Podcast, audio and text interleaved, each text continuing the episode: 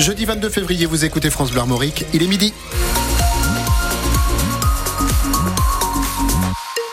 Le journal, Fanny Borel, bonjour Fanny. Bonjour. Marc Fesneau reconnaît qu'il y a encore du travail pour mettre fin à la crise agricole. Et eh oui, au lendemain des annonces de Gabriel Attal et à deux jours de l'ouverture du salon de l'agriculture à Paris, le ministre de l'Agriculture est ce matin dans une exploitation porcine du Finistère. Avant cela, il est passé par les studios de France Bleu Armorique.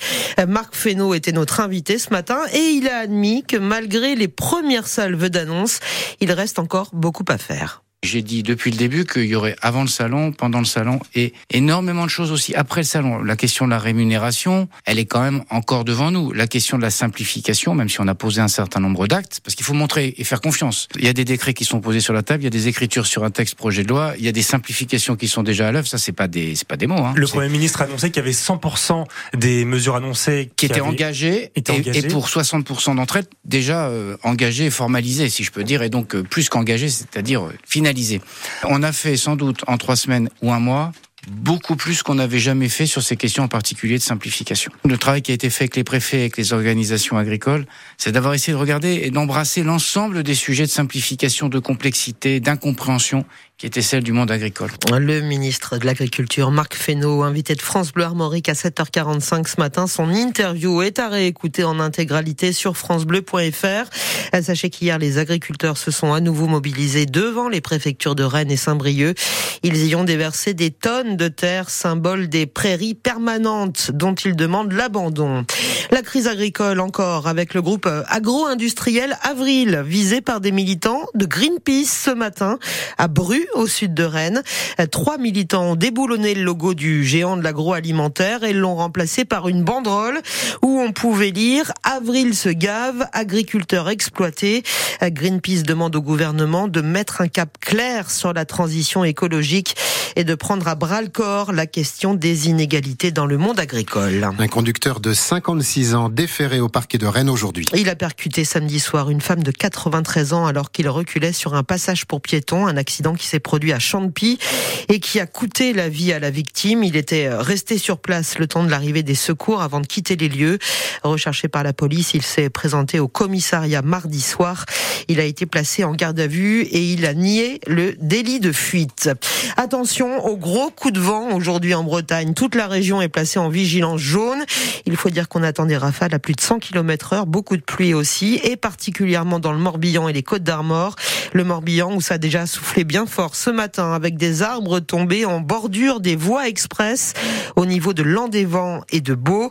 Et puis autre conséquence, la circulation des TER est perturbée aujourd'hui sur la ligne entre Saint-Brieuc et Lannion. À propos de rail, la SNCF a présenté hier les principaux enjeux pour le réseau ferroviaire breton en 2024. L'objectif est d'attirer plus d'usagers du train qui consomment six fois moins d'énergie que le mode routier et ça passe par une trentaine de chantiers qui vont être lancés ou qui vont se poursuivre en 2024.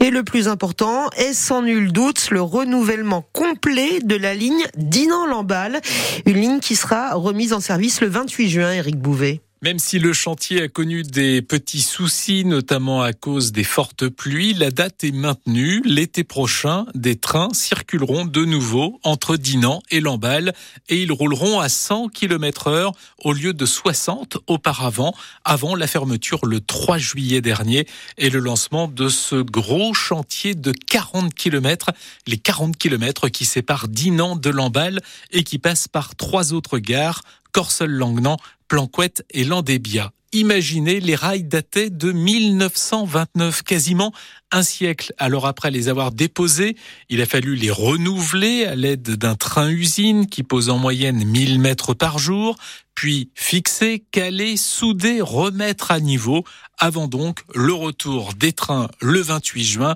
après un chantier d'un an qui aura coûté 54 millions d'euros, financés pour près de la moitié par la région. Eric le disait, réouverture donc le 28 juin avec 10 circulations quotidiennes entre Dinan et Lamballe.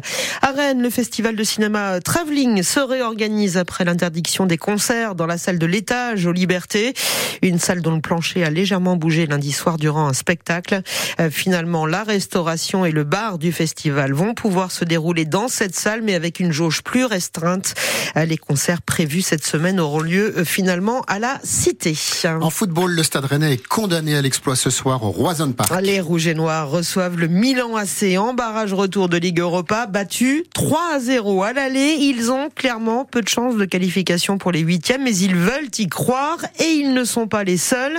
Le match s'annonce aussi chaud en tribune avec d'un côté des mesures prises pour encadrer les supporters italiens, mais aussi côté rennais où un appel a été lancé par le Roison Pour créer une ambiance mémorable, François Rosy. Oui, dans un communiqué publié hier soir, le principal groupe de supporters rennais donne le ton. Mal engagé ne veut pas dire impossible. L'exploit est réalisable. Pour qu'il le soit, ce n'est pas à 11, 16 ou 18 que le match se joue, mais à 28 000. Un seul but peut faire plonger ce stade dans une ambiance irrationnelle. Le Roison Celtic Cup donne ainsi rendez-vous dès 16h45 derrière la tribune Mordel pour accueillir les joueurs à leur arrivée au stade. Les supporters milanais seront eux 1200 environ. Ils ont rendez-vous dès 14h sur le mail François Mitterrand pour euh, retirer leur place pour le match. C'est là que le Stade Rennais leur offrira à chacun une galette saucisse en cadeau de bienvenue. Mais malgré cette marque d'hospitalité et le déplacement sans incident des Rennais à Milan la semaine dernière, la préfecture craint des débordements.